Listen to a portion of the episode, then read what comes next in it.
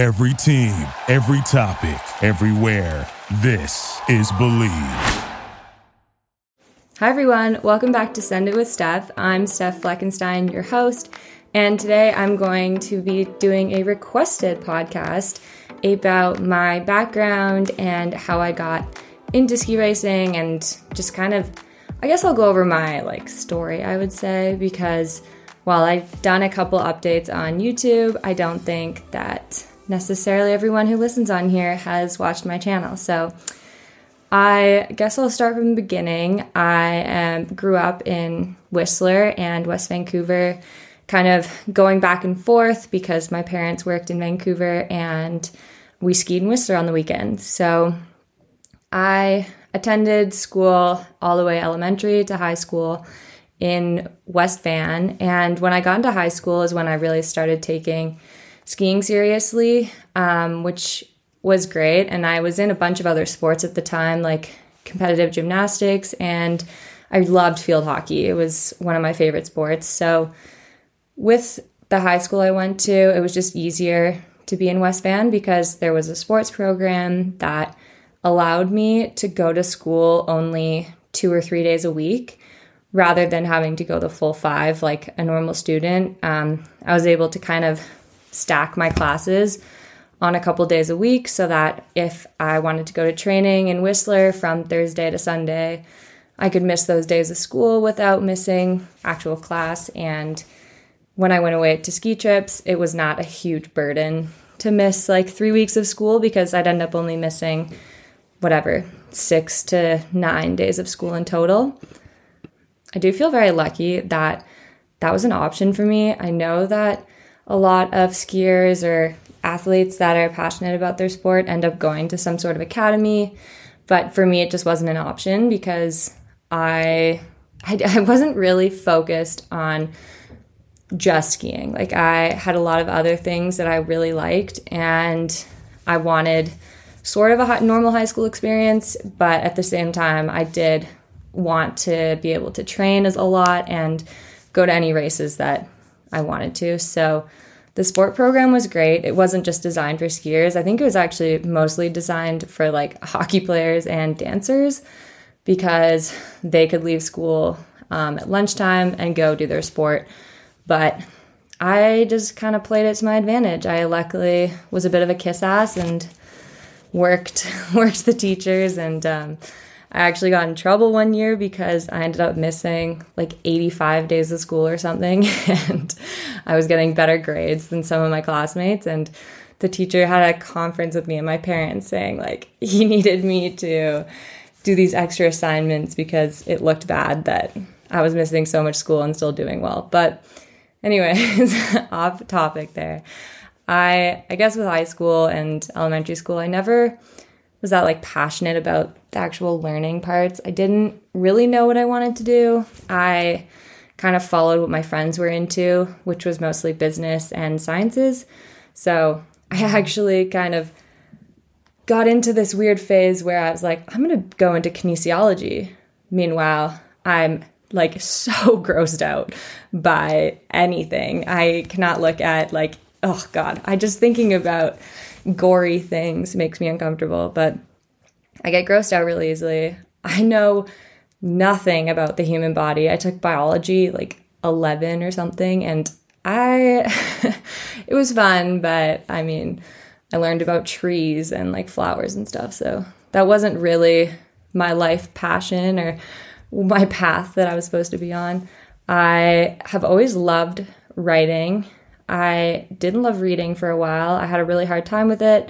I my mom could not get me to learn how to read for years, so I think it was kind of something I grew into as I got older and it ended up being something that like I just decided that I was going to take writing really seriously and try to see if it could go well for me, if I could make something out of it and yeah, that's what led me into communications at CU, um, which is where I went to university for three years. But I didn't really know what communications was. I didn't know what anything at college was. I'll get to that in a second. But when I was in high school, I was competing full time in gymnastics, even though I'm like five eight and I, I, did not have the build of a gymnast.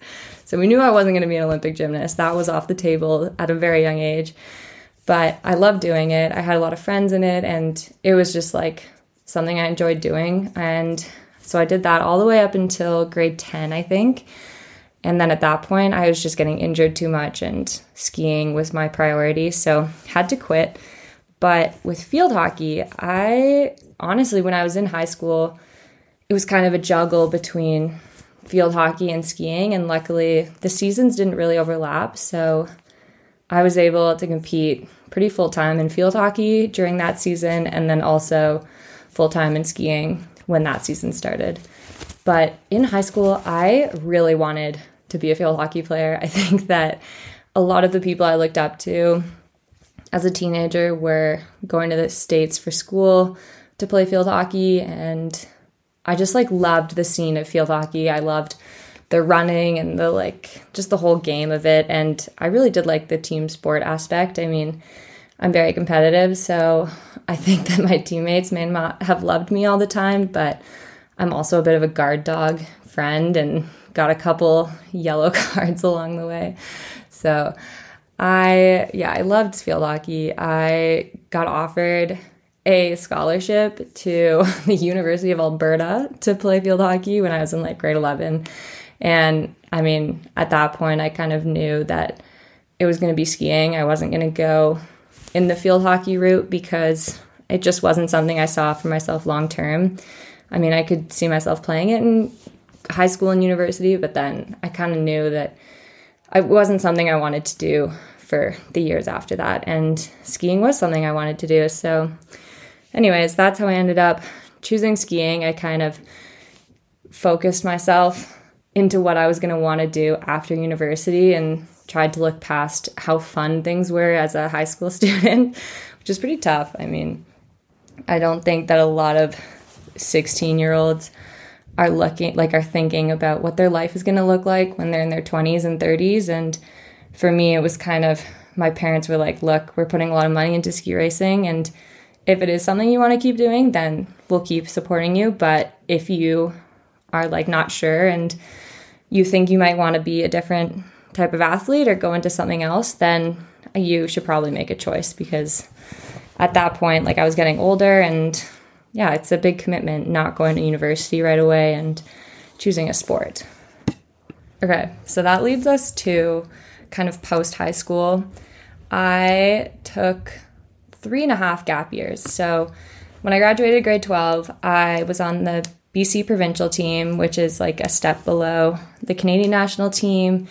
And the year after grade 12, no, two years after grade 12. So after my first year out of school, I qualified for the Canadian development team.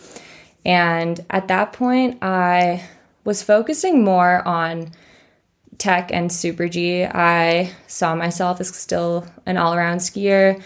I had just gone to my first World Juniors and did my first downhill. That was another story in itself, but I was still doing all the disciplines and trying to focus my energy into everything. But at a certain point, you just kind of run yourself too thin. And I think that the second year I was on the Canadian team, so that would have been my third year out of school or fourth year. I don't know. My third year on the Canadian team, I was on the full national team at that point. I had won the NORAM downhill title for two years, and this was hopefully going to be the year that I was going to go over to Europe and race all the World Cups and kind of get my like World Cup shot. And training in Chile, I crashed one day and just fractured my leg. And that was kind of the end of that. It was, I think, anyone who's been on a national team that is low on funding, they know what a struggle it is to come back from injury, especially when they're low on staff, low on money, and just low on resources in general. So I was left at this kind of crossroads where I was either going to have to pay for my entire return to snow. I was going to have to pay for everything, find teams to join, and just work my way back alone until I was ready to be racing World Cup, or I could look at other options. And right around the time I was kind of talking this over with my parents, I got a call from Mikaela Tommy, who was going to CU Boulder at the time. And she basically told me that they wanted another girl to start in January and that they would be offering a scholarship and that I should talk to them. And I mean, at this point, I was like, I think I was at two weeks non weight bearing, like on crutches, basically like praying that I was to go to my doctor's appointment in two days and they were to tell me, oh, yeah, your leg's totally healed. Like, go get after it. so, um, my parents and I kind of sat down that night after I got the call and we made this kind of list of things that I wanted to accomplish and what we thought that would take. And at the end of the day, we kind of decided that school was maybe going to be an option. And if I could get it paid for, that would be kind of an amazing experience. So I made a deal with them that if I went to my doctor's appointment, which was literally two days after I got this call, like it was very crazy timing. Um, and the doctor said that I would be like back skiing in the whatever, four weeks, then I would not go to school. I would go straight back to skiing and try to get back to racing by January. Because at this point, it was like middle of, I feel like middle of October or middle of September, something like that. And then two days later, I went to the doctor and he basically told me I was going to be eight weeks non weight bearing and then a minimum of eight weeks to get back to skiing. So that point, my injury had gone from like a six week total ordeal to a two month setback. And we just kind of thought about it financially, like long term goals. Um, yeah, just all around like what was going to be best for me and my career as a ski racer. And we figured, okay, let's go to school. Like, screw it. I'm I'm going to take the 2 months off. I'm going to like get strong, get ready to race again and not push it and if that means getting to start school while I'm not racing, that's amazing. So that's how I started school. It was kind of bizarre. I hadn't even applied to CU. I luckily had taken my SATs when I was in high school because at that point I was like almost four years out of school and no chance I would have finished an SAT because I could barely spell my name. No, I'm just kidding.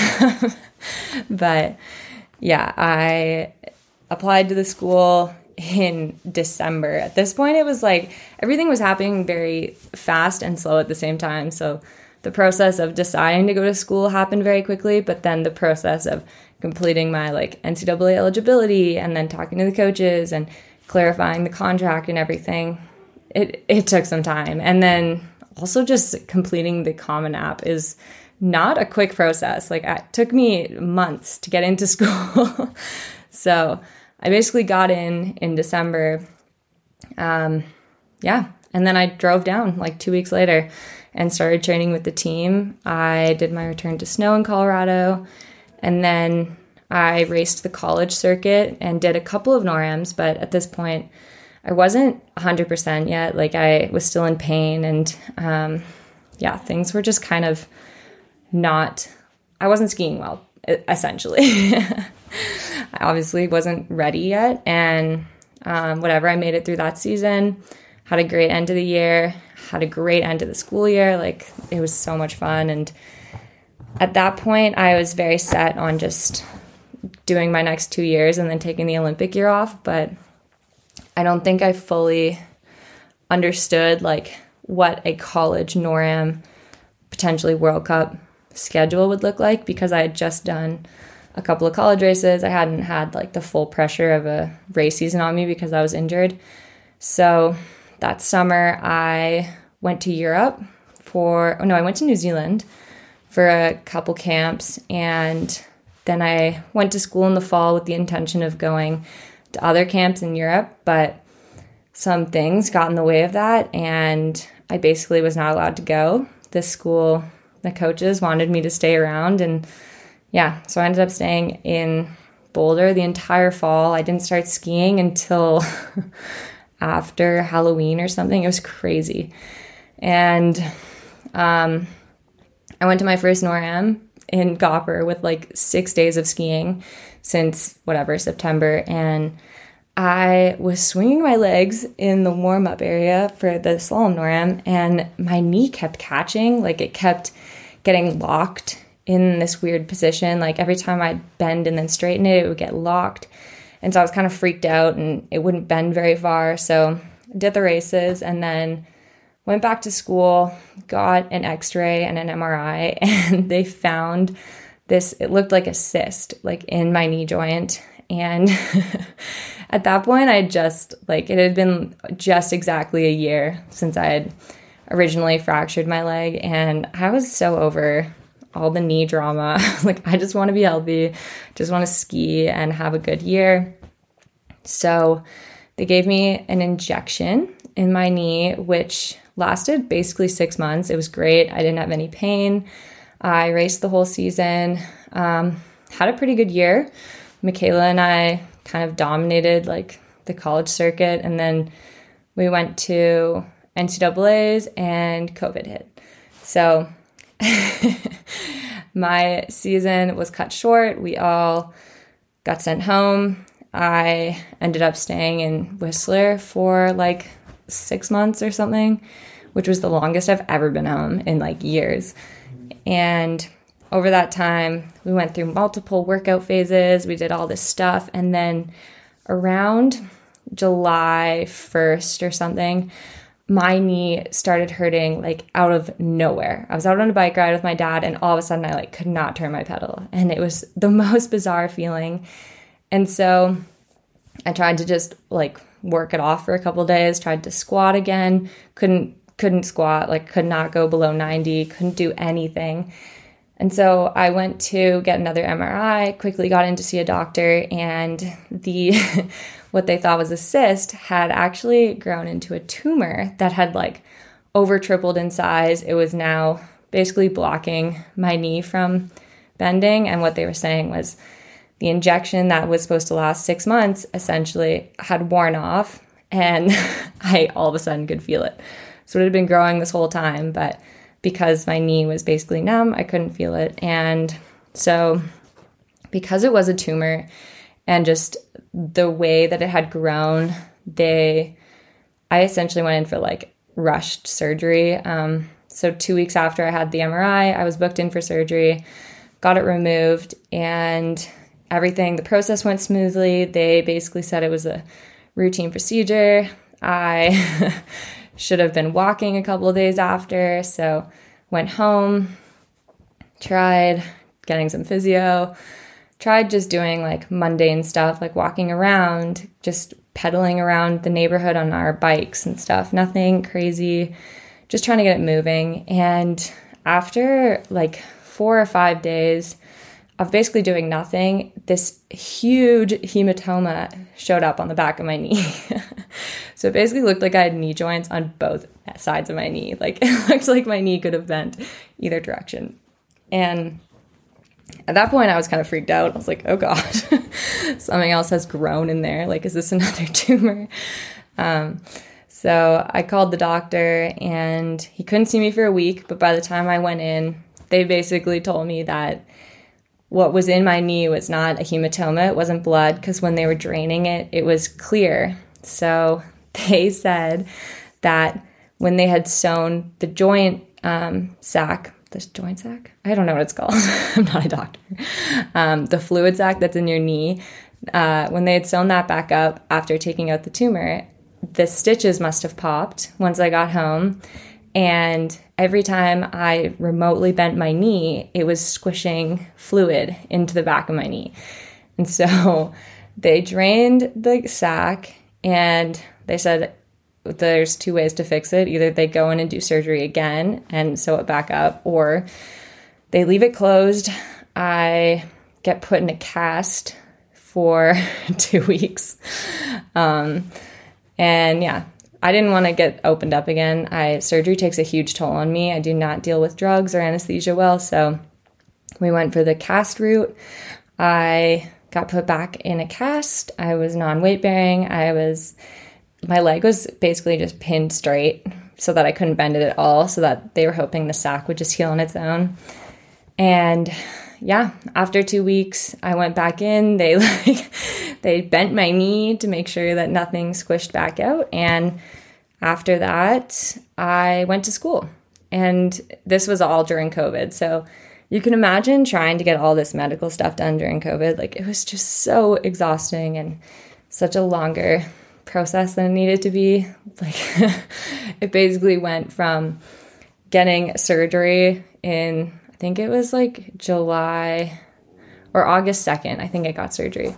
August 2nd. And then all of a sudden, it was like September. and this was supposed to be a surgery that took like two weeks to recover from. And all of a sudden, we were four weeks in, and I was still not bending my leg. So it was kind of a shock to me. I had done all this work all summer and felt like I was going to be really ready for the season. And then I had been on the couch for essentially six weeks. And yeah, I was still not walking properly. So went to school, did all my rehab with COVID. Uh, naturally, things kept getting shut down. I kept getting banned from things because people would test positive and then we weren't allowed in the gym and we weren't allowed whatever. It was just mayhem. So then I yeah, what did I do after that? I guess I just kind of took things into my own hands and I was like, you know what? I'm just going to take care of myself. I know what to do. I had my little ultrasound. I had all the stuff that I needed for my knee to heal properly. And I just kind of left school and moved to Vail, where I did my return to snow with the Vail team. And that was kind of the beginning of my season. And then you guys are gonna laugh at this one. I went to my first race um, after very minimal training, obviously, because I was still non weight bearing in like October. So started skiing in November. Went to my first race um, beginning of December, and the second day I subluxed my shoulder in the slalom. And it wasn't my first time doing it. I've done it a couple times now, and unfortunately, it's subluxed in a way that they basically said like you can take six weeks off or you can um, get surgery. It seems like these ultimatums keep coming up in my life, but anyways, I opted for the no surgery route again because if I got surgery, it would have taken me out for the whole season for sure. Versus taking six weeks out of racing didn't seem like that horrible of a thing at whatever, December 2nd or something. So I didn't ski um, until January. January, I got back on snow at home. I did like two weeks of return to snow, came back to school, did the college season, ended up doing pretty well. Went to NCAA's, did really well, like way better than I would have anticipated. And um, yeah, once March, whatever, 5th hit and NCAAs were over, I was out of school. I was done. I had kind of put it in, like, I had realized that with COVID and everything, school was not where I needed to be. It wasn't getting me where I wanted to be, and it wasn't, it just wasn't working for me. Like, I just had a really hard time with the people, I had a really hard time with the coaching, and just the skiing and everything was I had hit this point where I'd been injured so much that I just wanted a fair chance at ski racing and like making all the hard work worth something. So I left school. I joined the Vail team again. They are basically my second family now. They've just taken me in multiple times. So I'm very grateful for them.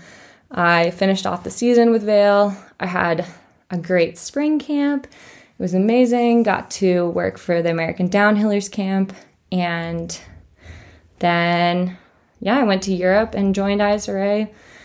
And then now I've been with ISRA for around since June. So a few months. And I love it. Yeah. I'm back racing World Cup. I get to do World Cup downhills mostly. I'm trying to get into Super Gs as well, but just because of the lack of Super G and downhill racing I've done over the last whatever three years that I was at school, I have a pretty bad world ranking in Super G, so it's hard to get into the World Cups. But the goal this year is just to get back racing full time, get back into speed because it is something I love doing. I love downhill and Super G. It's kind of, oh my God, the downhill story. Okay, so my first downhill, I got invited to World Juniors um, my third year FIS. And I was so excited. I had never gone. I was finally like feeling like I was getting somewhere in ski racing. I was getting NORAM podiums and things were kind of working out for me. And so I got to go to Russia and we were in Sochi. And Val Grenier was the only other girl there with me. So I had never started a downhill before. I didn't even own downhill skis. And we got over there, and their coaches were like, You should just try the training run and see how it goes because it'll help you for the Super G either way. So, like, sure, like, I don't have skis. so they get me a pair of Val skis. I go and do the training run, and I was so terrified. I had literally no idea what I was doing. So, um, whatever. I go do the training run. I did pretty decently for a first training run ever. It was like I was in the 20s or something. So they're like, you know what, you should just race. There's not that many girls here. Like, you'll have a good start number and whatever, it's FIS points either way. So I go, I'm starting dead last. And Val was like an accomplished downhill skier at this point. She ran very early, she won, and I was up in the start house waiting to go, and they had started awards. and I could see where they were doing awards from the start house. So I was just standing up there getting ready to go, and I'm watching Val get ready to accept her medal. it was just such a crazy experience. Like, I, mind you, probably not the most generic way to start your downhill career, but it was really fun and it really kind of slingshotted me into the downhill world because after that, I went home. Nationals were at Whistler that year. I ended up coming second behind Val in the downhill at Nationals. And then the next downhill I did was the Lake Louise World Cup. So I had done three downhills before my first World Cup. And that was probably a mistake on many, many ends, but it was very fun and it was all a great learning experience for me. I've always been a Super G skier since I was younger. I always loved Super G, so I couldn't imagine it being much different. Okay, so now that you kind of have the background on like my life and history in ski racing, I guess I should probably kind of tell some of my stories that I think have really helped shape me both into a skier and the person that I am. For starters, I think that when I was younger, I never really had a crazy competitive edge. I'm not sure why, because I grew up doing all sorts of sports, and my parents were like elite athletes. They always kind of taught me to do my best and to really work for what I wanted. But I was the type of person where, like, I went to a race and if I came second, I was like, oh, I'm really happy for the other person who won. Or if I didn't qualify for something, I, this is when I was really young. Like, when I was in whatever, U14, I didn't really have a competitive edge as far as like really wanting to dominate and win. But the second I stepped into U16 and kind of had my first podium that's when I really realized like how Uh, much I liked to do well and how much I like to push myself to achieve what I thought I could achieve. So I think U16 is really when my competitive edge started coming in. I think my second year U16 when I was the oldest, like my age group was the oldest, I like won almost everything that season in Western Canada and I just felt like I was on this high. I didn't think anyone else could even compete with me, which looking back now, I can't believe I had that kind of confidence. Like I would do anything to get that confidence back, but I was really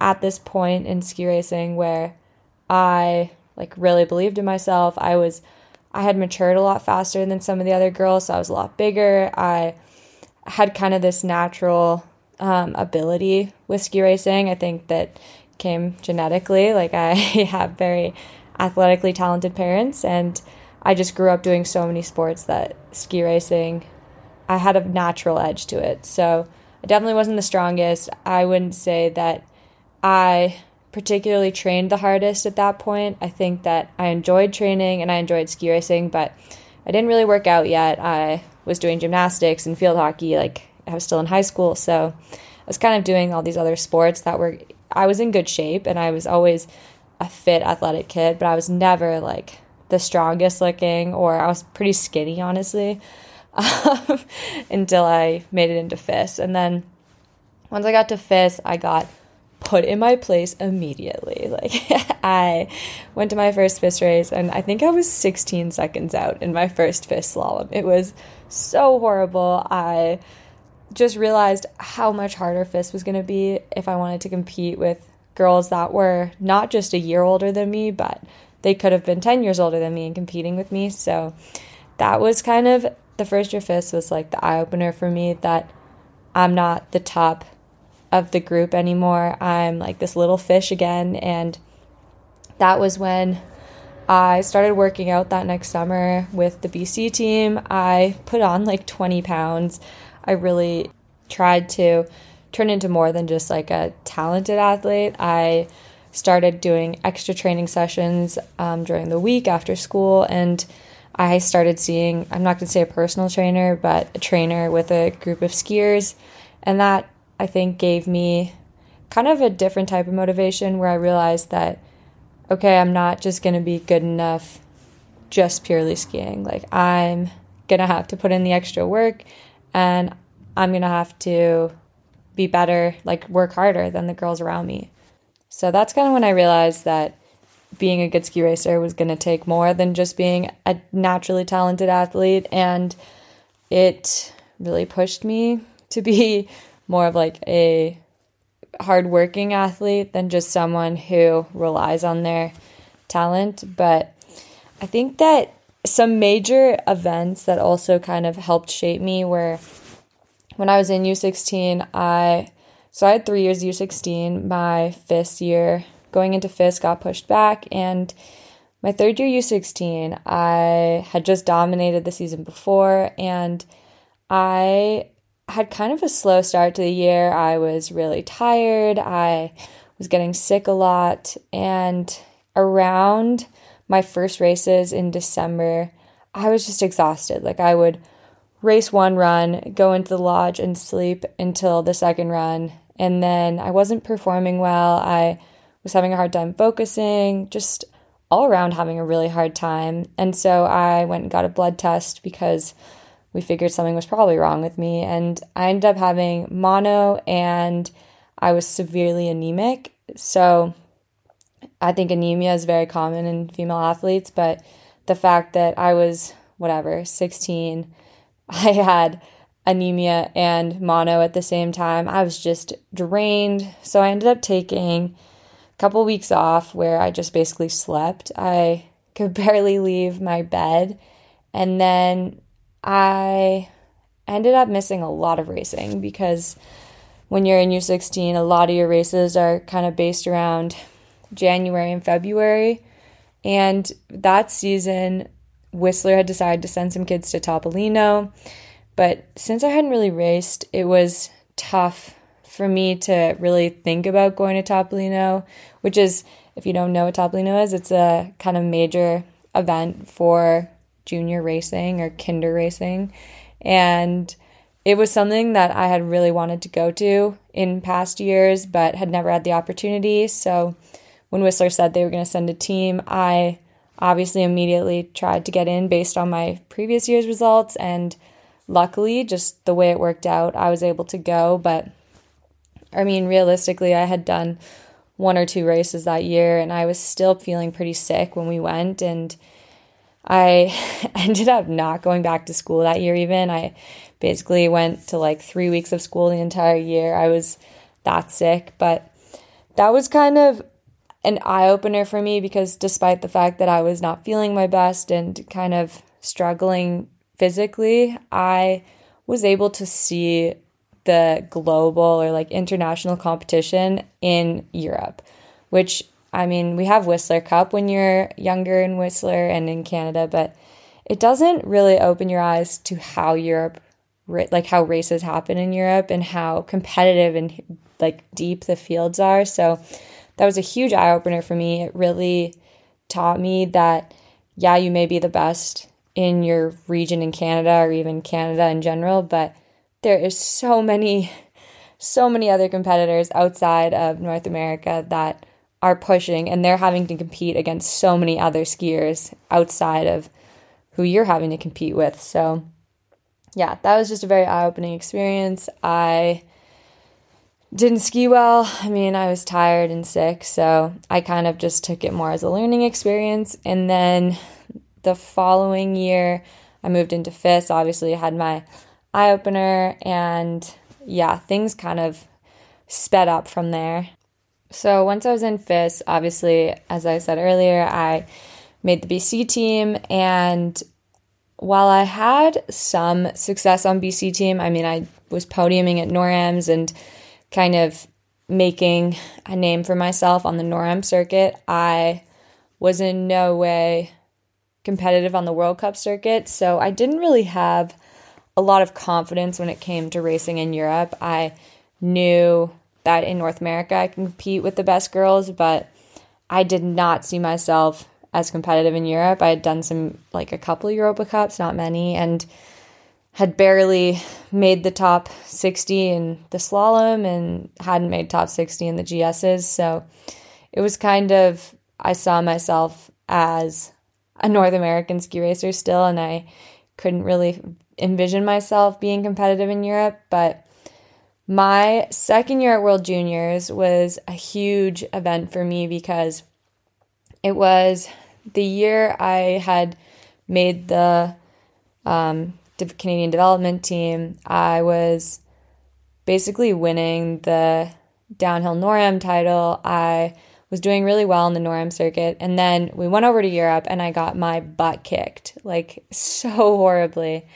And it was just really disheartening watching kind of my confidence slip away. And then getting to World Juniors, I decided that I was just going to believe in myself and do my best, and whatever happened, happened. But we started off with the downhill, and I did not have a good race. I was just nervous and had too much pressure on myself. But my coaches, the way they reacted was just so heartbreaking and really kind of put me in a place where I was like, I don't deserve to be here and I shouldn't be competing with these girls, despite the fact that my close friend Alice Merryweather was the one who won the downhill and her and I had been going back and forth in the downhill NORAM Cups that season. So it was kind of uh, like it was just tough to hear that from people who were supposed to be there for you, your coaches, and they're the ones who are supposed to be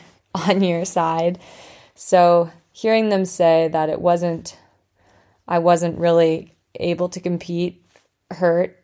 And it also lit this fire inside of me where I was kind of like, well, screw these guys. Like, if they don't see what I see in myself, then that's their issue. And I went into the super combined the following day and ended up coming probably like 20 something in the super G. It was a tough race for me, but I knew that I could ski fast in the slalom and I ended up coming like fourth or something in the slalom run and moved up to top 15 and I was really proud of myself. I showed them that I could be competitive and I could be amongst those top girls, which was something that they clearly didn't see in me.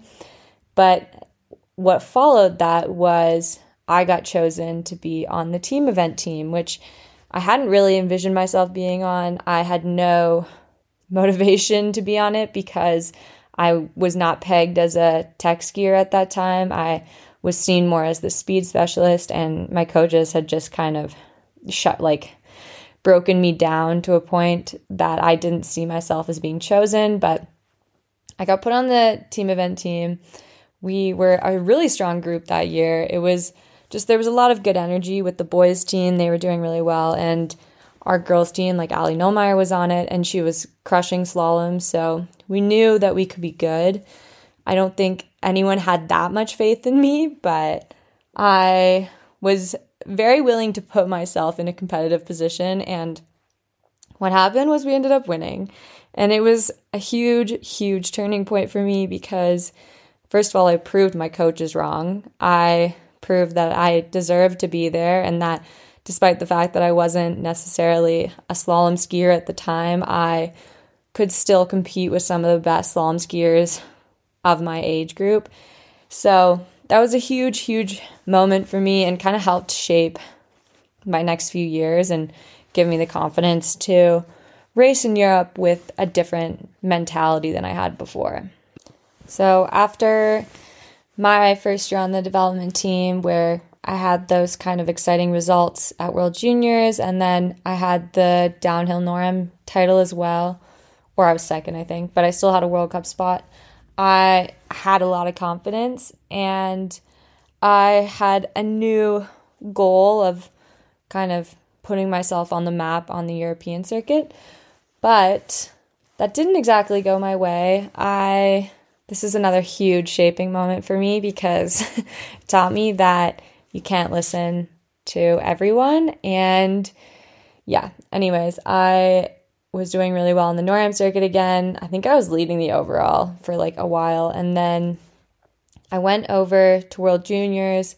That year before World Juniors, our team just had a total breakdown. We had people going all different directions. we had so much stuff going on. And my coaches just were not getting along. Things weren't going well.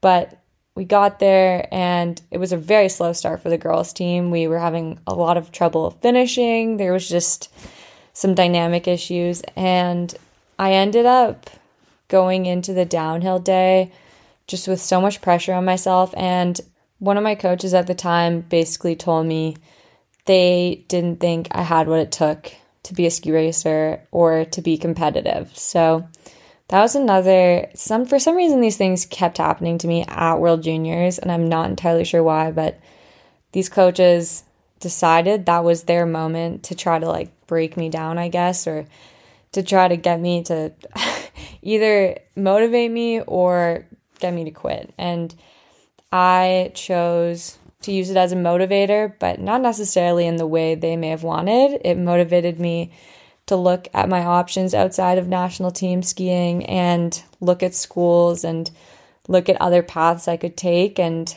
by the end of the season, the coaches we had were changed, and I was moved up to the senior national team. And yeah, that's where I decided to keep going on this national team path before I got injured and went to school. But that was kind of the thing that motivated me to make a change. I wasn't going to go back to the same situation where I had been year after year told that I wasn't good enough. I physically like decided to make a change and I was going to back myself whichever way I went.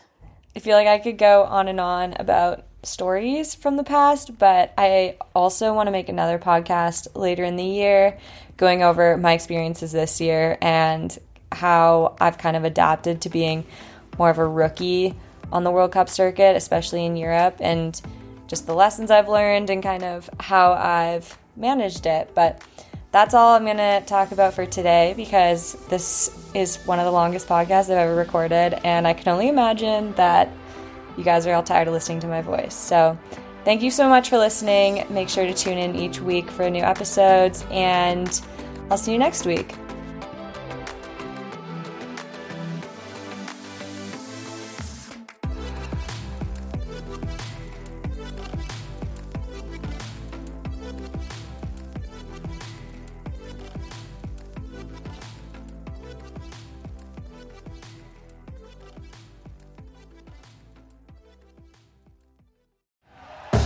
Thank you for listening to Believe.